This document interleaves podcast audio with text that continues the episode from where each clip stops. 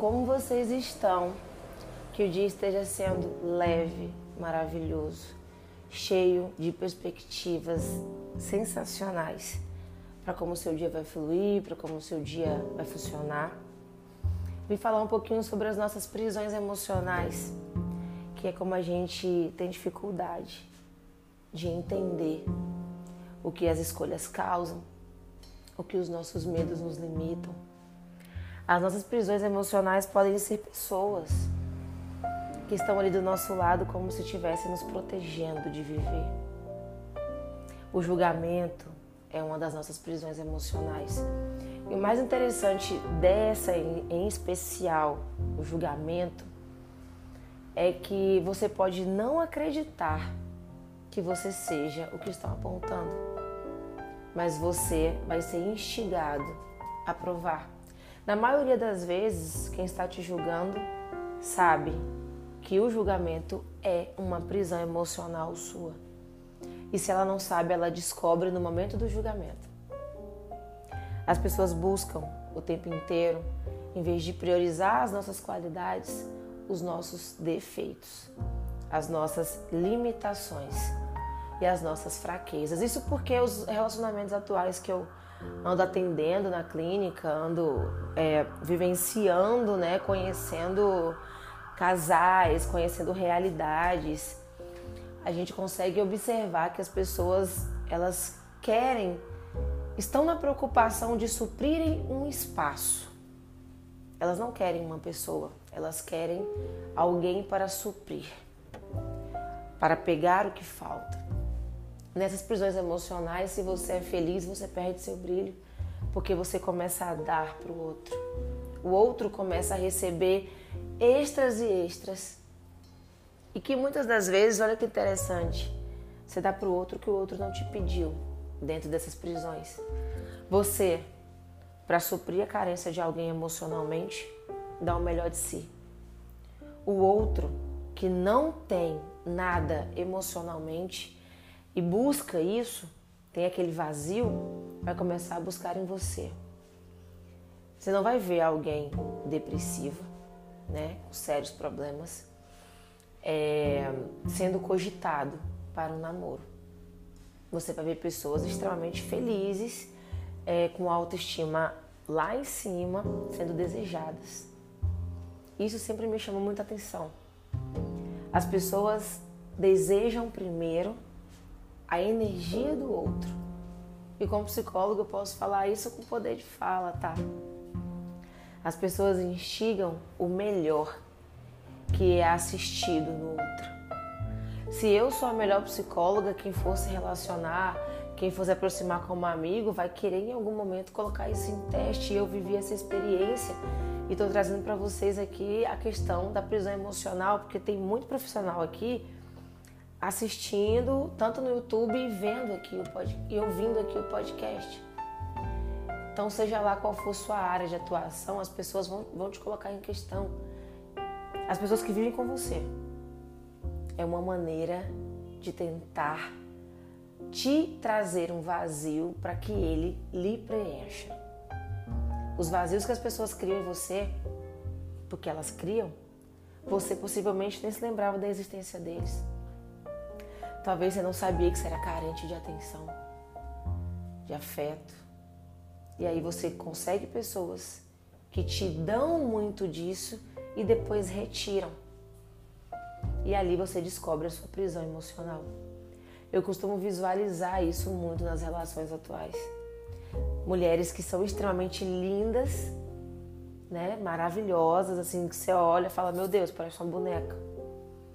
Elas imediatamente são supridas de flores, joias, chocolates, tá, tá, tá, aquele monte de coisa. E aí depois esses caras retiram isso. E quando eles retiram a, a questão da afetividade, o papo todo dia, o carinho, quando eles conseguem dar muito disso e ver que elas gostaram, receberam, eles começam a tirar. Serão menos presentes, serão men menos carinhosos. Ali você consegue gerar uma prisão emocional. Entenda, uma coisa definitivamente, a sua prisão emocional. Quem pode acabar com ela é só você. Se você está procurando alguém para te fazer feliz, pare. Enquanto você não acabar essa saga de buscar alguém que te faça feliz, você vai sofrer com prisões emocionais. Se você buscar alguém para te suprir, sei lá, porque a sua família é distante tal, não vá por esse caminho. Entenda a tua carência, trabalhe ela em você e a substitua com coisas que você veja como palpável coisas de fácil alcance. E corra de bebidas em excesso, corra do consumo de álcool, corra de vícios. Prisões emocionais nos trazem vícios. E muitas das vezes são vícios ruins porque são de alívios temporários.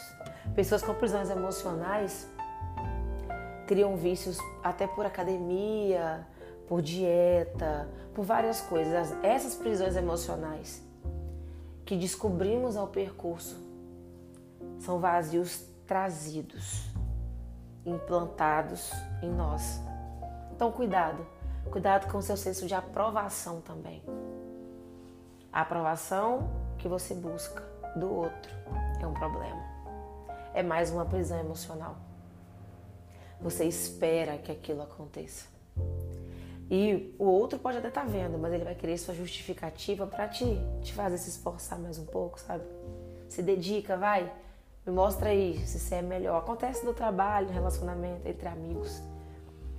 Pare de tentar provar tudo para todo mundo, porque tá todo mundo criando uma prisão emocional em você e você não tá vendo. Cuidado com os seus excessos de cuidado com tudo. Quer pegar alguma coisa para cuidar? Cuida de você e da tua saúde. Vai ter gente que vai se afastar de você quando você começar a treinar. Vai ter gente que vai se afastar de você quando você começar a crescer. E vai ter gente se aproximando de você quando tu estiver todo dia no boteco bebendo. Vai ter gente se aproximando de você quando você estiver gastando todo o teu dinheiro.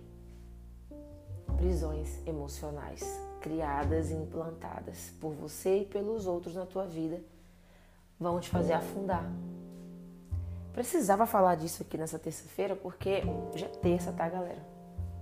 Quem tá assistindo aí, eu tô gravando numa terça-feira, no dia seguinte aqui, quase, Dia das Mães, porque eu senti muito disso nesses últimos dias, do quanto as pessoas querem a sua felicidade, o quanto você tá gastando, o quanto você tá se desgastando. Quando você é visto vivendo essas coisas, alguém tem o gatilho, pera lá. Essa pessoa tem uma prisão emocional e você vai atrair pessoas com prisões emocionais. Tá? Ouvindo isso aqui, você já está ciente, sabendo como funciona, como cuidar. Manu, não faço a menor ideia de como ficar atenta a prisões emocionais. Vou te falar, você está atento a partir de agora. Você só não estava atento porque você não sabia acabando esse podcast, tô mandando gatilho para você aí, ó, há oito minutos. Só não vai seguir. Aliás, não tem como não seguir. Você vai seguir porque tá aqui, faz parte do podcast, foi gatilho emocional que eu disparei aí em plena terça-feira, para que você pare de deixar o outro tomar o teu controle. O controle emocional das situações da tua vida, no teu trabalho, na tua carreira.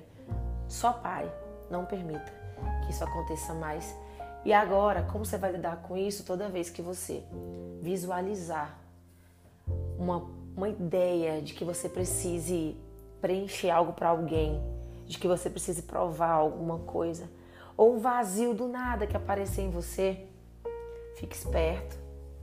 Procure meios palpáveis de se cuidar sem precisar de outras pessoas.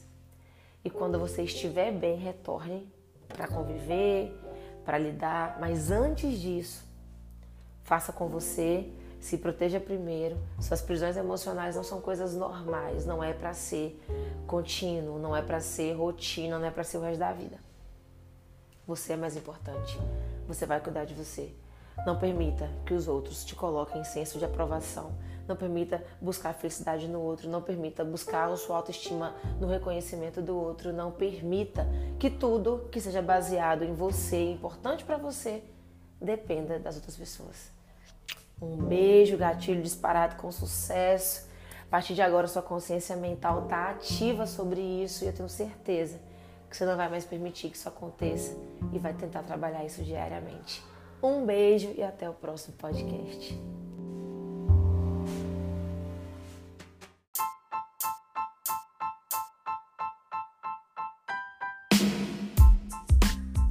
Oi, como vocês estão? Como tem sido esses dias? Como tem sido a semana? Por aqui tá tudo bem, um pouco corrido, um pouco ocupado demais, mas eu precisava vir gravar esse podcast, falar um pouquinho com vocês sobre uma coisa que quase nunca a gente observa, que é sobre os lugares que a gente entra e que não se sente pertencente, que não se sente bem-vindo. Muitas das vezes esses lugares representam as nossas prisões emocionais que eu falei anteriormente na no último podcast e acaba levando a gente para situações onde nos questionamos o porquê não somos aceitos. Eu diariamente na clínica tenho recebido casos de pessoas que não entendem o seu tamanho real, não acreditam no seu tamanho real e por isso acreditam que tem algum problema com elas. Se você é uma pessoa que tem dificuldade de ser aceita por outras pessoas, talvez isso comece a fazer um pouco mais de sentido. A rejeição é como se você fosse algo maior, né? O outro te rejeita quando você é algo maior, quando você não cabe, né? Tá um espaço lá, vamos lá, um, um, três cadeiras e um banco, né? Não três cadeiras, um banco, tá lá você e mais algumas pessoas e aí uma quarta pessoa quer sentar nesse banco. Vamos supor que tem três lugares e cabe só três pessoas. E quando não cabe, uma pessoa um pouco maior, vocês fazem o quê? A gente não permite que entre, né? Se for uma pessoa menorzinha, a gente dá um jeitinho de colocar lá. Mas pessoas maiores a gente não tem essa facilidade de deixar lá, né? De sentar, de se chegar. Eu usei esse exemplo para você mentalizar aí um, um banco com três pessoas, um banco pequeno com três pessoas e uma quarta pessoa não cabendo por ser grande. E aí agora você traz para todas as áreas da sua vida. E talvez você consiga perceber que o problema por trás da rejeição não é as pessoas que rejeitaram que você se achegasse. O problema da rejeição é com você, que quer caber onde não tem espaço para você. Que quer caber no que é pequeno, que quer caber no que não dá para você. A gente tem uma dificuldade muito grande de se colocar na situação. A gente pensa no outro, porque o outro não quis, porque o outro terminou, porque o outro não aceita, porque o outro faz dessa forma. Se a gente volta e meia decidir voltar isso para nós, a gente começa a pensar: o que, que eu vou fazer lá? Por que, que eu quero estar lá? Por que, que eu quero tanto isso? Será que isso é para mim? Quando você começa a se trazer esses questionamentos, você traz sempre um. Vai sempre trazer aquela questão. Antes eu me perguntava se eles gostavam de mim, se eles me queriam aqui. Hoje eu me pergunto se eu gosto deles, se eu quero eles. Você vai trazer diversas questões para sua vida sobre o caber. O caber não é sobre você ter que diminuir para caber. O caber é sobre o outro se alargar para que você pertença. Quase nunca funciona dessa forma. Na maioria das vezes você é colocado de lado, você é rejeitado quando você é grande. Eu espero que você comece agora a fazer uma autoanálise sobre quantas e quantas vezes você se prontificou a ficar, mesmo enquanto te rejeitavam, te maltratavam, te diziam coisas pesadas, coisas ruins, coisas cruéis. Quantas vezes você permitiu ficar em lugares que você não entendia o porquê que não te recebiam tão bem em relacionamentos que o outro te tratava de qualquer forma. Talvez agora você consiga fazer uma análise que não é sobre o outro rejeitar você, é sobre você fazer questão de ficar onde não é para você. Eu espero que tenha ficado entendido o que eu estou dizendo agora de uma maneira muito clara, muito rápida e muito percebida, porque é um baita de um gatilho, tá? Se você parar para perceber o que isso representa, se não entender, ouça novamente. Mas é muito sobre o que você se permite e muito, muito mesmo do que nada a ver do que o outro está fazendo com você e muito a ver do que você está aceitando. Entendeu? Pegou a ideia? Toda vez que você for colocado nessa situação, comece a se questionar: mereço? Quero? É compatível com o que eu quero? É compatível com quem eu sou? Por que, que eu estou sendo rejeitado e estou permitindo? Por que, que eu estou percebendo que estou sendo rejeitado e estou aceitando? Será mesmo que o problema é o outro que não me quer? Ou o problema está em mim, que estou me esforçando para caber aqui? Até a próxima. Um beijaço no coração de vocês. E logo, logo eu volto com mais coisas da rotina que eu trago para a vida e explico a psicologia para o seu dia a dia, para sua rotina diária aí de entendimento sobre si mesmo, para que você entenda que psicologia e vida e bem-estar e rotina tem muito mais ligação do que você pode imaginar. Um beijo e até a próxima.